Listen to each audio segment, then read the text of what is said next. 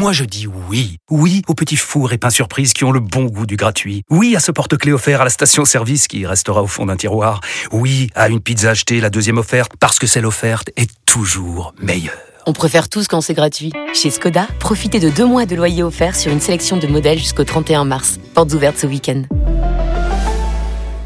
Deux loyers offerts après premier loyer en LLD 37 mois sur toute la gamme Skoda, Orenia et Enya Coupé, c'est accord par Volkswagen Bank. Détails sur skoda.fr. Pour les trajets courts, privilégiez la marche ou le vélo.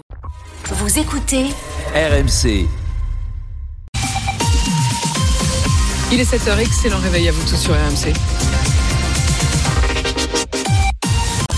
RMC, Apolline Matin. Le journal de Thibaut Texer. Bonjour Thibaut. Bonjour Apolline, bonjour à tous. Un village de la Creuse balayé par une tornade hier en fin de journée. Si les dégâts sont importants, aucune victime n'est à déplorer.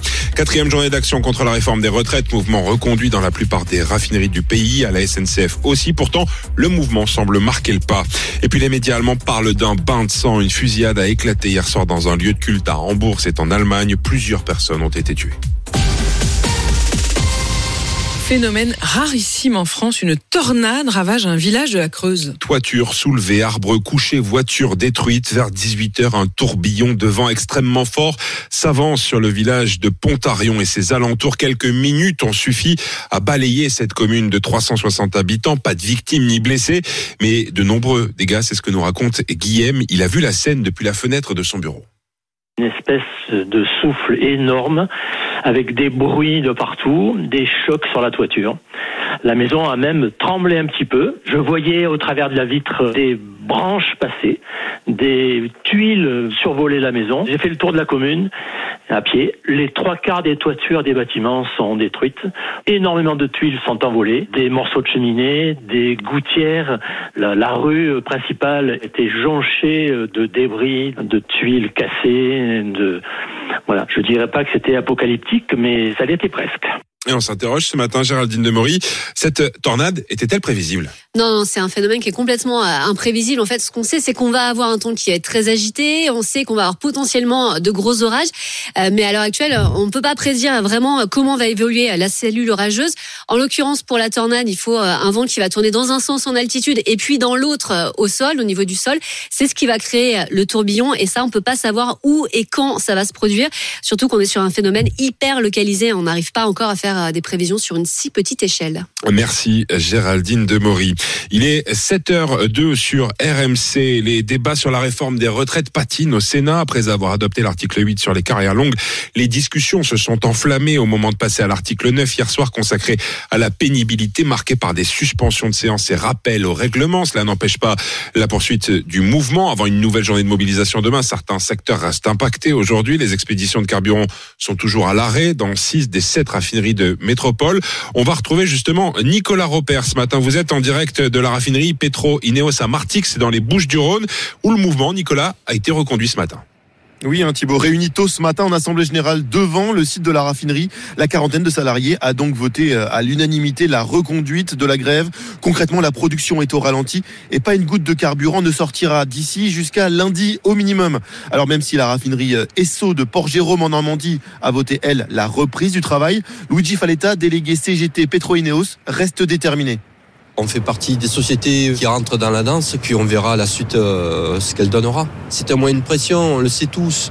Ça nous fait pas plaisir, mais euh, aujourd'hui, pour nous, c'est un point énorme au niveau du gouvernement. La pénurie de carburant euh, sur tout le territoire, c'est l'objectif affiché des organisations syndicales ici. C'est le seul moyen que l'on ait pour obliger le gouvernement à retirer sa réforme des retraites, affirment les raffineurs. Nicolas Repère en direct de Martix ce matin pour RMC des actions locales, donc des grèves reconductibles aussi comme à la SNCF où la circulation sera fortement perturbée ce week-end. Une, une stratégie qui semble tout de même, Vincent Chevalier, marquer le pas pourtant d'habitude fortement mobilisés. Grève en pause à la RATP, fin des blocages dans des raffineries, moins de grévistes chez les éboueurs parisiens. Difficile alors de lancer des mouvements dans d'autres secteurs. Dans la fonction publique, la mobilisation se heurte au pouvoir d'achat. Dans l'éducation, certains veulent durcir le mouvement, mais adoucissent le discours pour préserver l'union intersyndicale, elle qui a pour l'instant privilégié les grèves perlées. Et c'est peut-être une erreur selon Sylvain Boulouk, historien spécialiste des mouvements sociaux. L'autre solution aurait peut-être été de dès le départ, lancer un mouvement qui soit plutôt plus massif plutôt que quelque chose de perlé qui semble ne pas aboutir, d'autant plus qu'en face, le gouvernement et le chef de l'État se montrent relativement inflexibles. Les organisations espèrent trouver un second souffle à l'occasion des deux prochaines mobilisations, demain et mercredi prochain. Et Philippe Martinez, numéro 1 de la CGT, sera votre invité à Pauline ce matin à 8h35 sur RMC et BFM TV.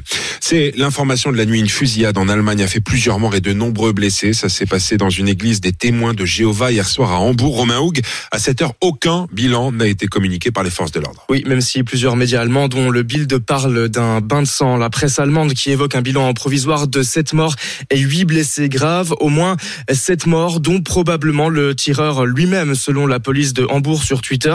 Les autorités locales supposent également qu'il était le seul auteur des tirs. Reste maintenant à établir le mobile de cette attaque qui s'est déroulée hier soir, peu après 21h, dans ce centre des témoins de Jéhovah, bâtiment de trois étages dans lequel étaient réunis des pratiquants depuis le début de soirée.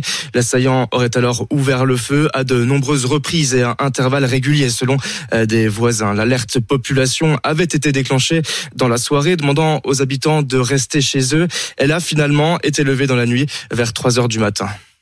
Les précisions de Romain Houg. À deux semaines d'une visite d'État du roi Charles III à Paris, le premier ministre britannique Rishi Sunak est à Paris aujourd'hui, accompagné de sept de ses ministres. Il sera reçu par Emmanuel Macron pour un sommet durant lequel de nombreux thèmes seront abordés. C'est le cas de l'immigration clandestine, sujet Martin, euh, Martin Juré, hautement sensible entre les deux parties. Avec ce sommet, l'Elysée veut ouvrir un nouveau chapitre avec Londres, restaurer la confiance, renouer le dialogue, dit-on dans l'entourage du président. Après, il est vrai, plusieurs années de tension sur cette question de l'immigration face à un nombre record de traversées clandestines de la Manche, près de 46 000 l'an dernier. On pourrait atteindre 80 000 cette année, alerte déjà la ministre de l'Intérieur britannique, d'où la nouvelle loi qu'elle vient justement d'annoncer. Les migrants qui arrivent illégalement en Grande-Bretagne ne pourront plus demander l'asile. Le projet provoque l'indignation des ONG. Aujourd'hui, elle sera présente avec Gérald Darmanin au sommet et les deux ministres de l'Intérieur doivent prendre de nouveaux engagements pour renforcer les moyens de contrôle. Paris et Londres ont l'intention de déployer des drones pour surveiller le littoral, des chiens de détection et de mieux coopérer en termes de renseignement dans la lutte contre les passeurs. Mettre fin au quoi qu'il en coûte, la Cour des comptes exhorte le gouvernement à un redressement résolu des finances publiques mises à mal par la crise énergétique. La réduction de la dette risque de se creuser, nous dit la Cour des comptes. Fragilisée par le retrait de trois de ses joueuses de l'équipe de France féminine de football, Corinne Diacre a été démise de ses fonctions de sélectionneuse hier à l'issue d'un comité exécutif de la Fédération française de football, la 3F, qui va désormais devoir se pencher sur la suite, Anthony Reich.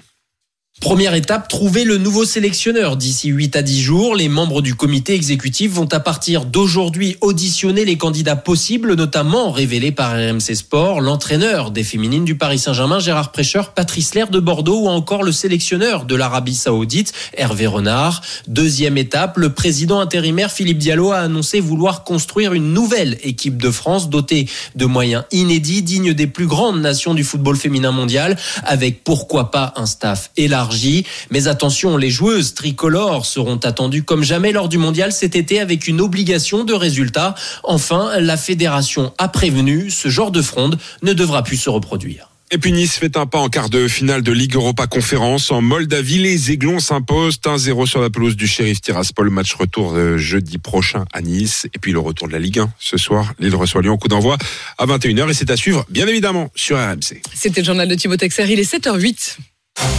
RMC s'engage pour vous. Et c'est l'heure d'RMC s'engage pour vous avec ce matin Johanna Chabas. Bonjour Johanna. Bonjour. Vous nous révéliez lundi un nouveau scandale Orpea, des centaines d'employés qui attendent leur salaire complet depuis plus de deux mois.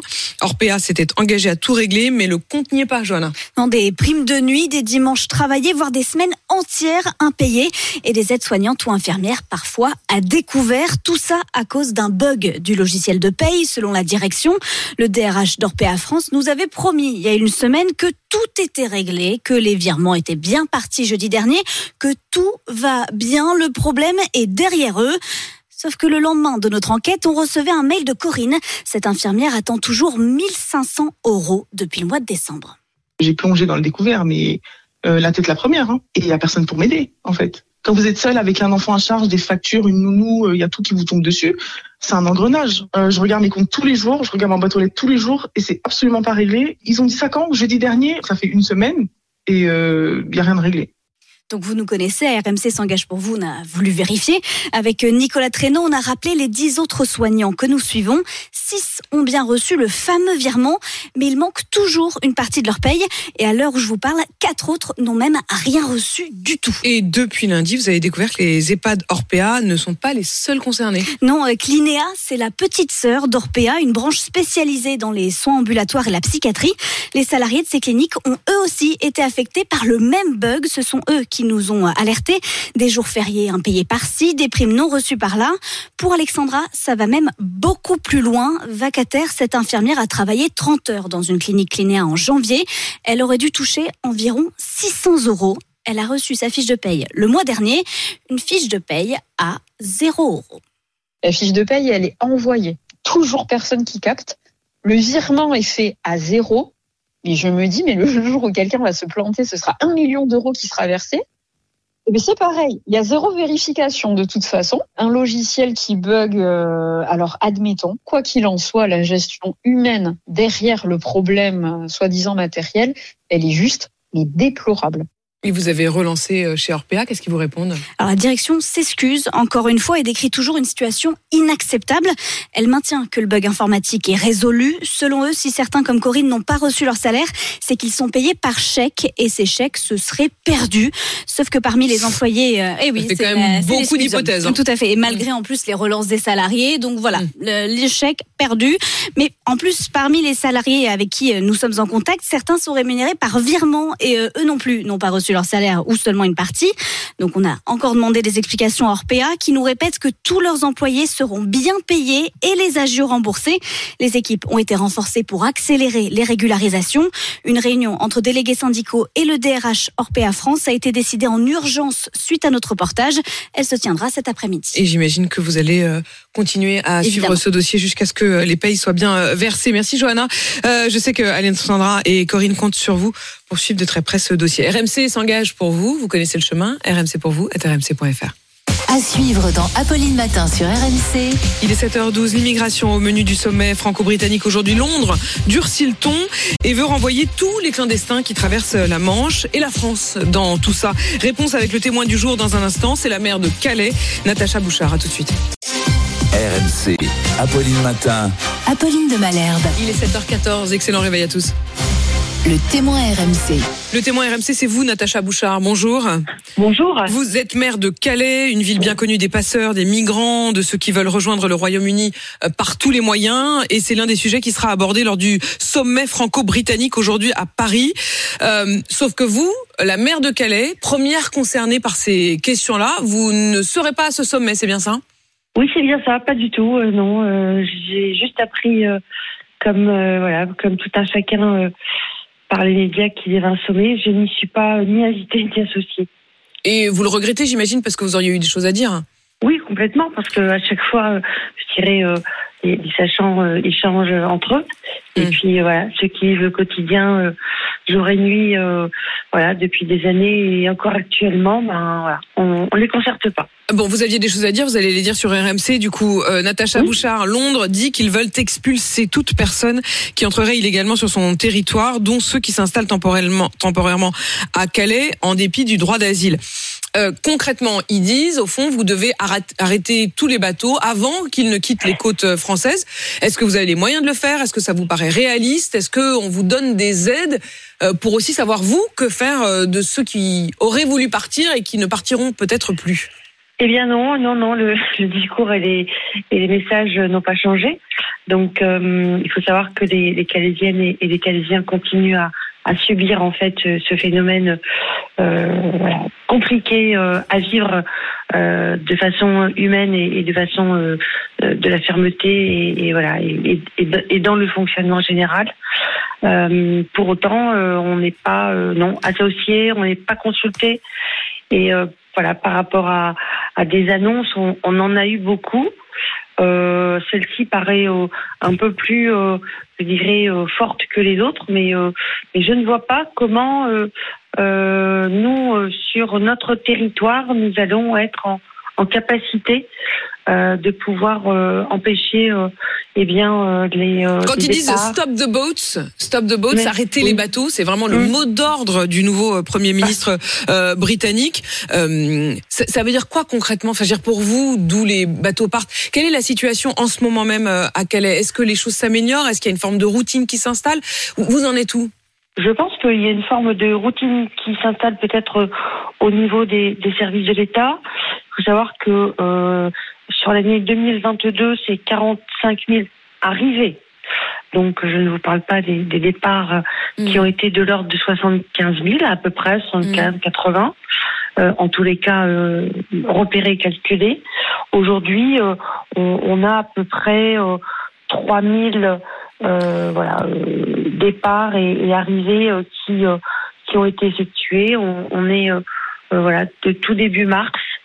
Euh, donc ça, euh, euh, par anticipation, voilà, on va dire qu'on on, on est plutôt parti sur le même résultat qu'en qu'en 2022. Euh, Mais ils vont où moi, ensuite ceux qui ne partiront plus, ceux qui Eh ben, parce qu'en plus on sait que maintenant si jamais ils, ils tentaient malgré tout de faire la traversée et qu'ils arrivaient là-bas, euh, les Britanniques ont décidé de les envoyer ensuite euh, au Rwanda avec qui ils ont euh, signé un accord. Bref, ils tentent par tous les moyens de les décourager euh, au-delà de la question de les interdire de passer. Euh, ils vont où ensuite? Ils restent chez vous? Ils restent à Calais? Ils restent dans ce qu'on appelait avant la jungle, la lande qui n'existe plus vraiment? Ils- Dans l'instant, ils vont nulle part parce que euh, les Britanniques continuent à, à les accepter. Mm. Beaucoup de communication hein, autour de malheureusement de ce phénomène dramatique. Euh, mais euh, pour autant, euh, ils ne reviennent pas. Hein, ils ne Mm. reviennent jamais. Donc ils restent.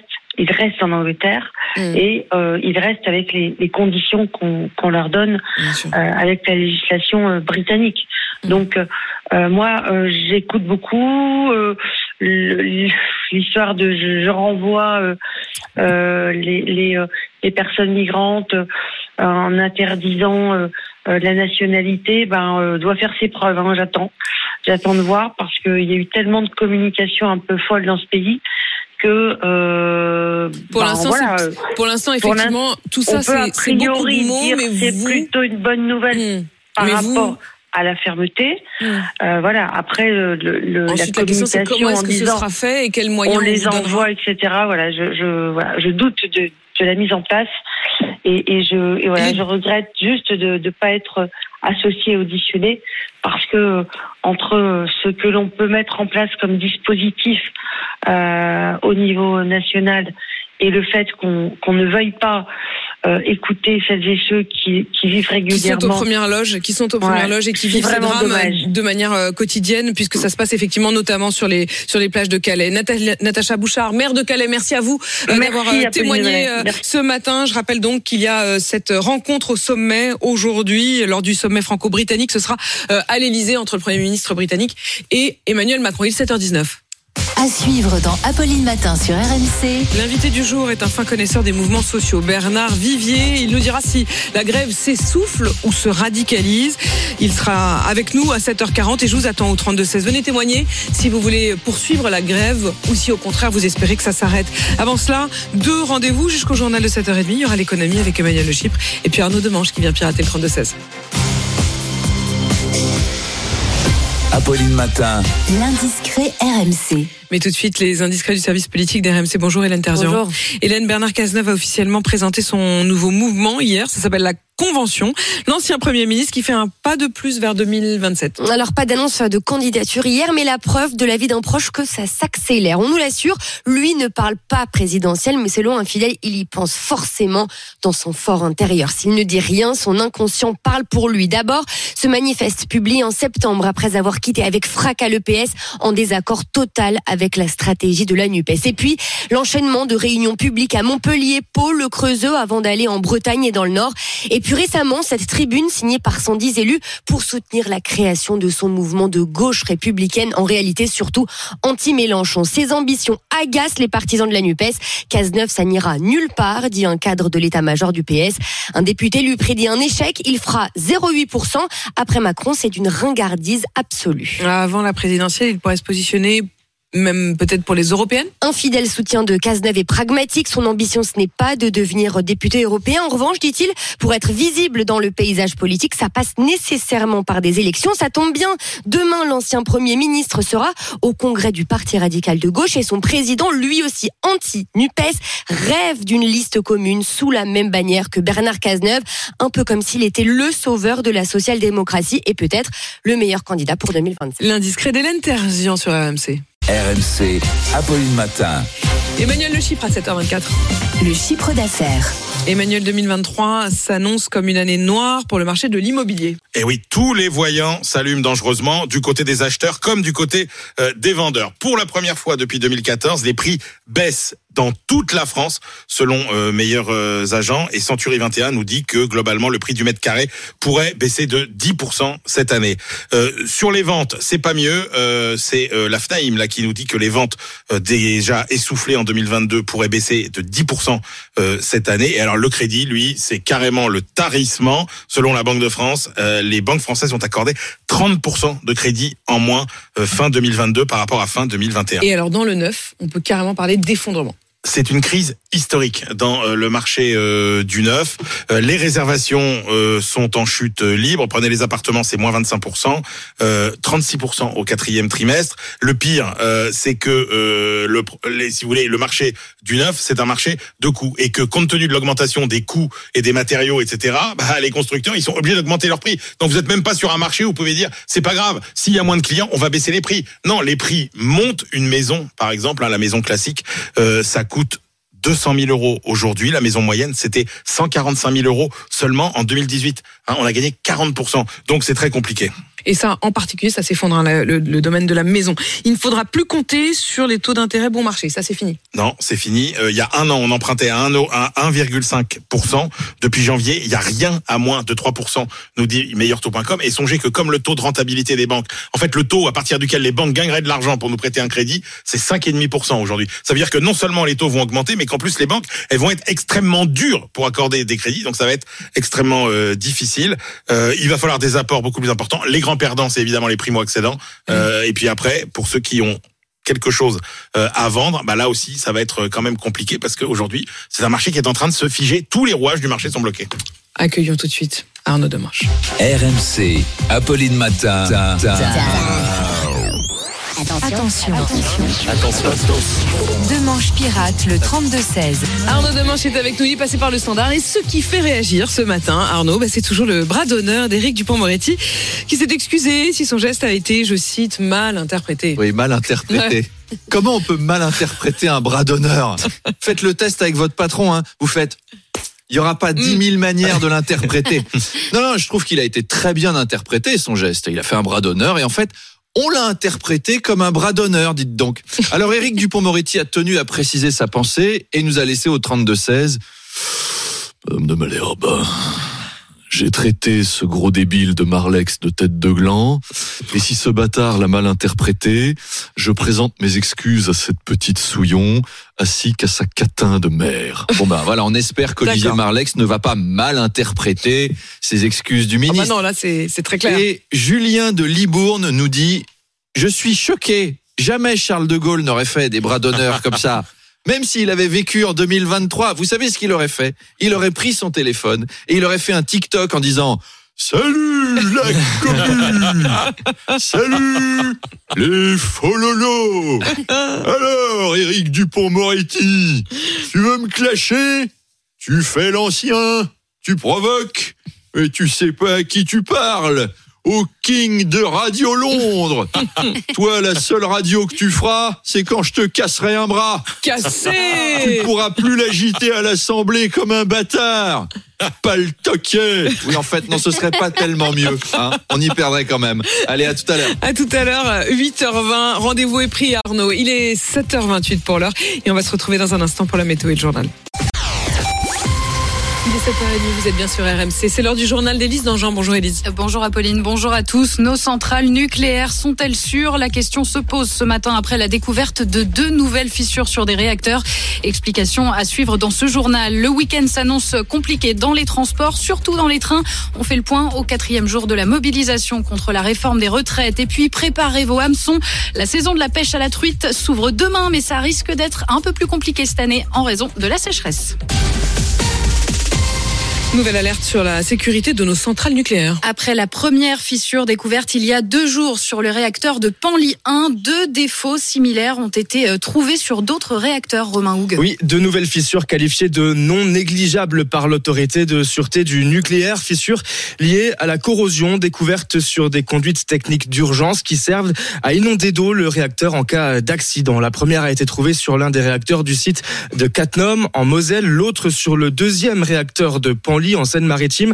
La centrale nucléaire de Panly, déjà épinglée plus tôt cette semaine pour une autre fissure d'une taille encore jamais vue, 2,3 cm sur une épaisseur de 2,7 cm, proche de la rupture. Conséquence, le gendarme du nucléaire a haussé le ton et contraint EDF à passer au peigne fin tous ses réacteurs. EDF doit d'ailleurs dévoiler son plan d'action aujourd'hui en interne et ce n'est pas une mince affaire. Il va falloir réviser quelques 200 soudures dans l'ensemble du parc nucléaire français, voilà, qui pourrait encore provoquer des arrêts prolongés de réacteurs cette année et soulever des incertitudes sur la production nucléaire cette année. Les explications signées Romain Houg. La Cour des comptes appelle le gouvernement à mettre fin au quoi qu'il en coûte. Dans leur rapport annuel, les sages réclament le redressement des finances publiques pour faire face à la dette qui se creuse et dénoncent le manque d'ambition du gouvernement en la matière. Au quatrième jour de la mobilisation contre la réforme des retraites, le trafic revient à la normale dans les métros parisiens. On vous hier, les syndicats de la RATP ont décidé de mettre la grève en pause jusqu'à mercredi prochain. En revanche, à la SNCF, ça se poursuit et ça va être corsé ce week-end, Martin Bourdin. Ce sera particulièrement compliqué si vous voulez passer le week-end dans le nord ou dans l'ouest de la France. Seulement deux trains sur cinq circuleront sur les axes nord et atlantique du TGV, contre un sur deux en moyenne sur les autres lignes à grande vitesse. Des difficultés aussi sur les branches régionales, un intercité sur quatre, deux TER sur cinq circuleront seulement jusqu'à dimanche. Et sur le réseau TER, il pourrait y avoir des annulations supplémentaires. Une fin de semaine compliquée donc sur les rails. Ce ne sera pas forcément mieux dans le ciel. 20% des vols sont annulés demain et dimanche au départ d'Orly, Marseille, Nantes, Toulouse et Bordeaux. Roissy devrait être épargné. Bonne nouvelle en revanche pour les Parisiens. La situation s'améliore nettement dans le métro aujourd'hui. La RATP annonce un trafic normal sur la plupart des lignes. Et dans le secteur pétrolier, on note également une légère amélioration. Les expéditions de carburant ont repris à la raffinerie de Port-Jérôme-Gravenchon en Normandie. L'UFIP, l'organisation professionnelle des entreprises pétrolières, assure qu'il n'y a pas de problème d'approvisionnement. Mais ça ne suffit pas à rassurer les Français qui sont encore nombreux à faire du stock par précaution, comme l'a constaté Marilyn Ottman à Spey dans la Sarthe, où près d'un quart des stations-service manquent d'essence ou de gasoil hors service. Voilà ce qu'on peut lire sur l'une des pompes du garage de Romuald. On a vendu l'équivalent de 6 à 7 000 litres là, euh, qui normalement font une semaine, on les a vendus en deux jours. Si les blocages de dépôt ont un peu ralenti les livraisons de carburant dans le département, c'est surtout l'affluence très soutenue à la pompe qui crée cette pénurie. On commence à malheureusement avoir l'habitude que les gens se ruent sur les, sur les petites stations comme nous euh, au moment où, euh, où on parle de grève. Il y a du professionnel surtout qui viennent faire les pleins des véhicules pour pouvoir aller au boulot. On a eu quelques anciennes personnes aussi qui venaient 10-15 litres de carburant seulement. Quoi. Alors ce pompiste prend lui aussi les devants. On essaie d'arranger nos, nos, clients habituels en gardant un petit fond de, de, carburant, les professionnels, les artisans du coin. Et justement, dans une autre station Sétine, un entrepreneur dans la maçonnerie vient de remplir 4 jerrycans rouges. Imagine demain, il n'y a pas de gasoil, on n'arrive pas à bouger. Qu'est-ce que j'ai de clients On a peur. Quoi. Le jerrycan, c'est le produit star de ces derniers mois dans ce grand magasin de bricolage. Bah, les jerrycans, on se les fait désosser en même pas 15 jours dès qu'on en reçoit. L'un des vendeurs nous le confirme. On se les fait dépouiller. Pourquoi? Les gens, ils dévalisent pour avoir du stock. Les jerrycans manquent dans ces rayons depuis trois mois.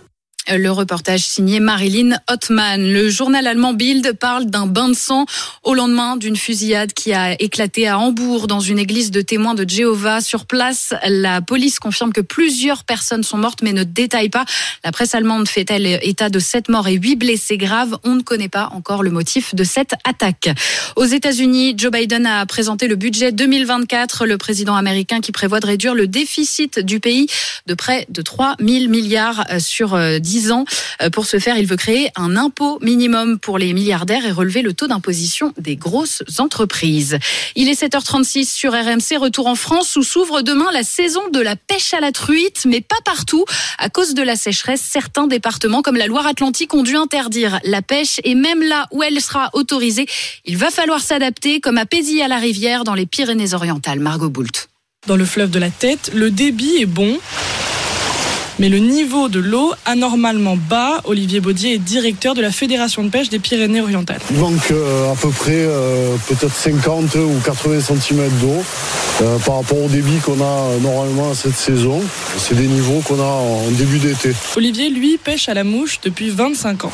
Attention, ça va, ça glisse. Il rappelle que moins d'eau, ça permet d'attraper les poissons plus facilement, mais il y a un autre problème. Si le niveau d'eau baisse, l'eau va chauffer, les poissons vont souffrir. Claude Roustan, président de la Fédération nationale de pêche, ne voit qu'une seule solution. être plus vigilant quant au partage de la ressource en eau, euh, faire en sorte que l'on puisse aussi privilégier les, les- les milieux aquatiques quand il y a des prélèvements qui sont faits pour d'autres usages, l'industrie, l'agriculture. Pour l'instant, seuls quelques départements sont soumis à des restrictions de pêche, mais s'il ne pleut pas assez au printemps, les interdictions pourraient se multiplier cet été. Et puis le Quintet Élise, c'est à 20h15 sur l'hippodrome d'Anguin. Et le pronostic de la Dream Team des courses RMC, le voici. Leur favori, hélas, euh, Gali de- du Goutier. Son outsider est le numéro 5, Great Tigress. C'est mieux dit que la dernière fois. La course du Quintet qui est donc à suivre en direct sur RMC Découverte. She's our Tigress. C'était Élise Dangean. Il est 7h38 sur RMC. RMC, 6h39h. Apolline Matin. Est-ce que les syndicats opposés à la réforme des retraites sont pris au piège de la radicalisation? Nouvelle journée de mobilisation demain. Mais en attendant, les actions coup de poing se multiplient. Bonjour Bernard Vivier. Vous êtes un fin connaisseur du mouvement, des mouvements sociaux. Est-ce que celui-ci s'essouffle ou s'intensifie? Vous nous répondez dans un instant sur RMC. RMC. Apolline Matin. Apolline de Malherbe. Il est 7h41 et vous écoutez RMC. L'invité du jour. L'invité du jour, c'est vous, Bernard Vivier. Bonjour. Vous êtes le directeur de l'Institut supérieur du travail. C'est un organisme spécialisé euh, dans les relations sociales et syndicales. On va s'interroger sur la poursuite du mouvement. Est-ce que ça s'essouffle ou est-ce que ça se radicalise? Et on va d'ailleurs commencer, avant que vous ne nous expliquiez, euh, par rejoindre Nicolas Repère. Nicolas, vous êtes euh, à Lavera, la raffinerie Lavera. C'est près de Martigues. Vous y aviez passé la nuit parce que cette raffinerie, eh bien, était en grève. Il y avait une AG cette nuit. Cette AG, vous y avez euh, assisté. Qu'est-ce qui a été décidé sur la poursuite du mouvement? Eh bien, la quarantaine de salariés, Apolline, euh, s'est réunie dès 5 heures du matin. C'était l'heure euh, à laquelle ils prenaient euh, leur poste. Et ils ont voté à l'unanimité la reconduction de, de la grève jusqu'à lundi matin. Il n'y aura donc pas d'exportation de carburant et il y aura aussi une baisse de la production. C'est ce qu'ils ont décidé. Euh, ils ont bien suivi que leurs collègues de la, de la raffinerie Esso de, de Port-Jérôme en Normandie ont, eux, repris le travail. Mais ça ne les décourage pas. Les syndicats CGT en tête restent vraiment déterminés. Ils ont conscience de leur pouvoir de nuisance et ils disent qu'ils qu'ils ne lâcheront pas, en tout cas, tant que le gouvernement euh, n'abrogera pas son, projet de réforme des retraites. Et effectivement, merci euh, Nicolas hein, d'avoir euh, passé la nuit et puis euh, assisté à cette AG. Effectivement, et c'est à vous que je pose la question, Bernard Vivier. certaines raffineries ont repris le travail. C'est le cas notamment de Gravenchon en Normandie. D'autres, comme nous le disait Nicolas à l'instant, décident de poursuivre le mouvement. Est-ce que c'est le signe que finalement la mobilisation ils sont partagés, que ça s'essouffle. Quel regard vous portez là-dessus? Est-ce que ça s'essouffle ou est-ce que ça se poursuit? Globalement, le mouvement ne peut aller qu'en s'affaiblissant. Mais dans la conjoncture actuelle, et notamment à l'approche du congrès de la CGT, nous l'oublions pas, qui se déroulera Fin mars. Clermont-Ferrand du 27 au 31 mars, euh, des, des crispations euh, vont pouvoir se vont, vont se produire. Donc, mais globalement, ce Ça veut dire qu'il faut lire le mouvement global euh, en France aujourd'hui aussi à la lumière de ce qui se passe en interne à la CGT, quoi. Oui, mais pour des raisons également euh, liées à la réforme des retraites. Le militant que vous avez cité dit nous ferons des blocages tant que le gouvernement n'aura pas re- reculé et retiré sa réforme. Il est évident que le président de la République aujourd'hui mène une course poursuite au Sénat, va la gagner et que Probablement mercredi prochain, en commission mixte paritaire, technique parlementaire, le texte sera adopté d'une façon ou d'une autre, vote ou 49 En gros, je, re- je redis les choses, hein, c'est-à-dire que si le Sénat et l'Assemblée nationale euh, se mettent d'accord sur les termes, trouvent une majorité commune au fond pour se mettre d'accord sur ces termes, alors un, un texte commun en sort et il peut être voté dans la foulée. Donc ça peut, ça peut être terminé la semaine prochaine. Oui, ou alors, s'il n'y a pas cet accord suffisant, cette majorité suffisante qui semble fragile, le fameux 49-3, que ne souhaiterait pas Madame Borne, Première ministre, mais que le président de la République mettra sans hésitation euh, en, œuvre pour faire aboutir la réforme. Donc le gouvernement ne va pas reculer. Et deuxième élément, euh, le 7 mars que nous venons de vivre avait comme mot d'ordre mettre la France à l'arrêt. Et là, nous avons deux lectures du syndicalisme. Un syndicalisme qui est euh, un syndicalisme de manifestation, mais pas de contestation. C'est la ligne CFDT, CFTC, euh, CFECGC, UNSA et même Force ouvrière, dans une grande mesure, et qui dit, une fois que la République, à travers ses représentants, députés, sénateurs, se sont exprimés, l'affaire est close. On en- Ils sont légitimistes. Au ils sont légitimistes. On fera payer ça au président de la République d'une autre façon. Le corps social réagira évidemment aussi parce que euh, euh, il peut y avoir des manifestations. Mais nous ne contesterons plus Exactement. euh, la réalité de cette loi. Exactement. Ou alors, Ou alors, il y a l'autre l'autre, vision. qui est un syndicalisme de contestation très français que porte toujours la CGT, pas uniquement parce que la CGT est une organisation qui sait aussi négocier, qui sait signer des accords, mais là sur cette affaire-là et notamment à l'approche de son congrès, euh, Philippe Martinez n'a qu'une voie possible, c'est laisser faire ces fédérations, celles de ces fédérations qui veulent aller au blocage. On Avec pense des particulièrement à la Fédération des Bouches-du-Rhône. hein. Euh, Son Oui. représentant était d'ailleurs mon invité euh, hier et on sentait que lui, il voulait véritablement aller au blocage. Il refuse l'idée même que l'État puisse réquisitionner parfois les, les raffineries. Philippe Martinez, je le rappelle, qui sera donc mon invité à 8h30. euh, et on verra évidemment s'il reconnaît une forme d'essoufflement ou s'il veut mener la lutte encore plus loin. Ce qui m'a quand même frappé dans tous les reportages et euh, par la voix aussi des, euh, des auditeurs, c'est qu'il y a quand même cette question de la résignation. C'est-à-dire, au fond, euh, ils, ils sont contre cette réforme des retraites pour une grande majorité.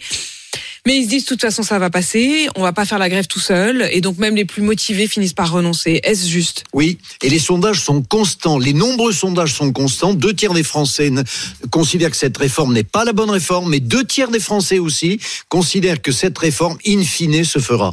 Donc, la- l'addition à payer se fera évidemment sur le plan politique aux prochaines échéances Sauf que les échéances, elles sont loin. C'est-à-dire que ça crée peut-être une frustration, et c'est Oui. aussi ce qui peut euh, concourir à une forme de radicalisation, se dire de toute façon, euh, il n'y a pas vraiment de moment où on va pouvoir s'exprimer dans les urnes, donc exprimons-nous par la radicalisation. C'est aussi ce que ce que vous recevez comme message, Quentin. Il y en a quelques-uns, effectivement. Il y a Andy qui nous écrit et qui nous a appelé au 32-16 ce matin. Il nous dit J'ai fait la moitié des manifs et à partir de demain, je durcis le ton. L'État n'écoute pas et il écoute jamais le peuple. Il réagit quand il y a de la casse. Je serai donc du côté des casseurs demain. les syndicats qui demandent à être euh, écoutés et reçus par Emmanuel Macron, on a bien compris que la porte d'Emmanuel Macron resterait close, qu'au mieux, il verrait peut-être Olivier Dussopt ou Elisabeth Borne, enfin, c'est pas ce qu'ils veulent. Donc, est-ce que cette radicalisation pas seulement de la CGT, mais d'une frange de la CGT. On parlait tout à l'heure notamment de la euh, de la fédération des Bouches-du-Rhône est à euh, à est à craindre, voire voire même à craindre pour la CGT elle-même, qui serait dans dans ce cas-là débordée par sa base.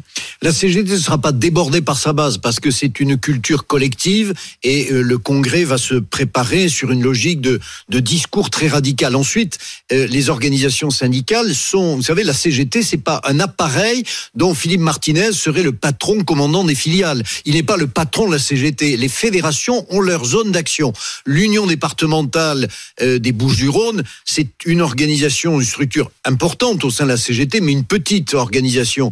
Et son secrétaire général, qui brigue le poste de secrétaire général de la Confédération, va probablement pas arriver à ses fins. Il y a deux personnes qui sont importantes pour Deux succéder femmes. à Philippe Martinez, oui. Euh, C'est Céline Verzelletti et Marie Buisson. Deux profils différents. Euh, Marie Buisson a le soutien de Philippe Martinez et, et Céline Verzelletti a, a, a- a l'appui de d'autres militants plus exigeants, plus durs, moins plus fermés, plus repliés, pardon, plus repliés sur la défense des acquis, c'est-à-dire le nucléaire, la chimie. Donc ce sont les secteurs qui aujourd'hui sont en pointe dans l'actualité sociale. Marie Buisson euh, ouvrant une ligne favorable à des contacts avec des ONG, avec Greenpeace, avec euh, des, des mouvements. Donc, C'est aussi sur la question de l'industrie, de l'énergie Exactement. que se joue l'avenir de la CGT. Eh, Exactement, parce que sur le sur le fond, les troupes de la CGT sont encore dans les bastions diriez que le grand traditionnels. gagnant, c'est Laurent Berger, du coup? Pa- Pardon? Est-ce que vous diriez que le grand gagnant, c'est Laurent Berger? Non, pas forcément. Pas forcément parce que la CGT reste une grosse organisation. Vous savez, la CGT, c'est 803 unions locales. Alors en audience, la CFDT est évidemment la première organisation syndicale. Mais quand il s'agit de faire des manifestations, à plus forte raison des conflits et des grèves, la, la, grande organisation qui sait faire, c'est la CGT. C'est la CGT. Merci beaucoup euh, Bernard Vivier, vous qui êtes donc directeur de l'Institut supérieur du travail. Et je le rappelle, le patron, encore pour quelques temps, de la CGT, Philippe Martinez, sera mon invité à 8h30, il est 7h49 sur RMC. À suivre dans Apolline Matin sur RMC. La clope n'a plus la cote chez les jeunes. Les addictions reculent chez les ados. Pourquoi? Les explications de Nicolas Poincaré, c'est dans un instant sur RMC. Apolline Matin. Le bonus RMC. Le bonus RMC, le bonus de Quentin ce matin. Quentin, c'est le retour de la série LOL. Oui, LOL, c'est le carton d'Amazon Prime. 10 personnalités enfermées dans une pièce qui se font des blagues, mais qui ne doivent pas rire. LOL saison 3, ça commence maintenant. Évidemment, interdiction de rire. Carton jaune. Mais obligation de tout faire pour faire rire les autres. Voilà, vous avez compris le principe. Celui qui rit est éliminé à coup de blagues plus ou moins drôles et parfois gênantes. Le peigne, il est hilarant. Tout est gênant, j'ai envie de mourir de rire. Alors quand c'est gênant, évidemment, bah, tout de suite ça devient rigolo. On voit des candidats qui se retiennent par euh, tous les moyens euh, de rire. Euh, Tous les moyens sont bons d'ailleurs pour éviter de pouffer. Il y en a qui crient très très fort pour euh, justement éviter de crier. Excusez-moi, je suis José Maloc. Séverine Potard.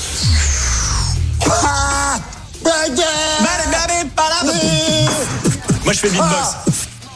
Alors moi, vous êtes sûr, vous mettez là-dedans, je craque au En bout fait, de c'est la, 3 même- secondes. c'est la même chose que euh, tu riras, euh, rira bien qui rira le dernier. Exactement, Euh, c'est je si te tu tiens, ris, tu je me te tiens par donne la une, barbichette. une- une tapette, quoi. Voilà, c'est exactement la ça. barbichette. Le casting est énorme cette année. Jonathan Cohen, Pierre Ninet, Leila Bekti, Virginie Efira, euh, François Damiens aussi. On nous promet une saison 3 encore plus drôle que les précédentes. C'est Philippe Lachaud qui est au- aux manettes.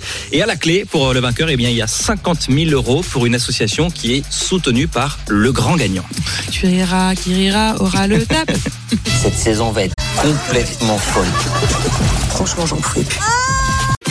RMC. Apolline Matin.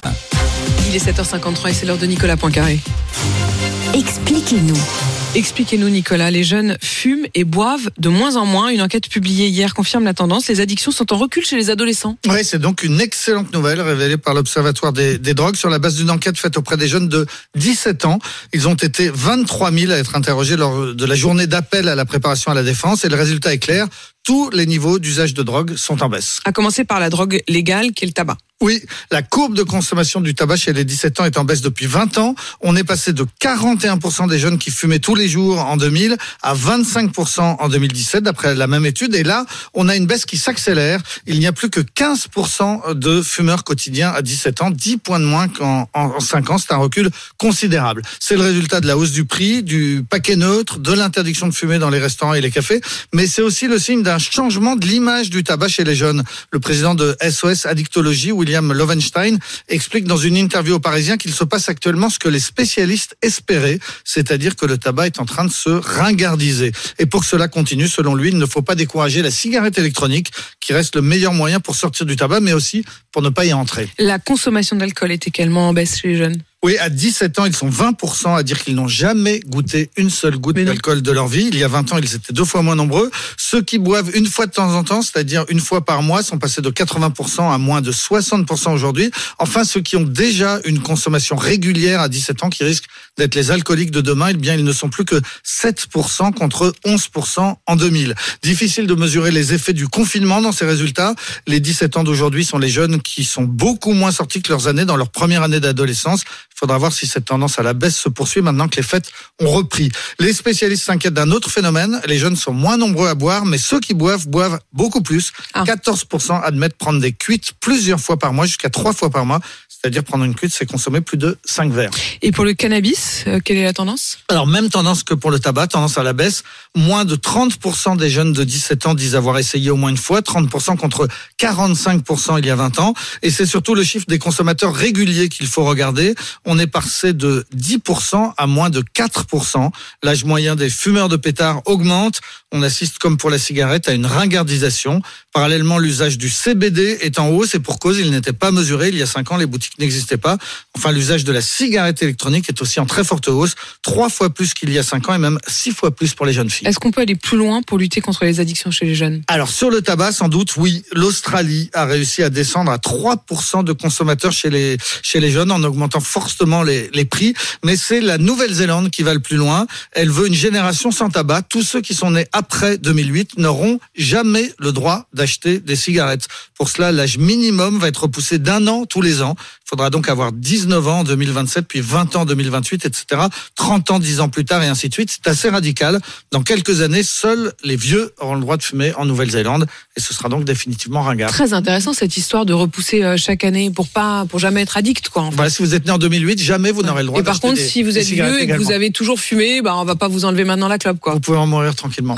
Nicolas Poincaré et ses explications. Il est 7h57. On se retrouve dans un instant pour la météo et le journal. À tout de suite.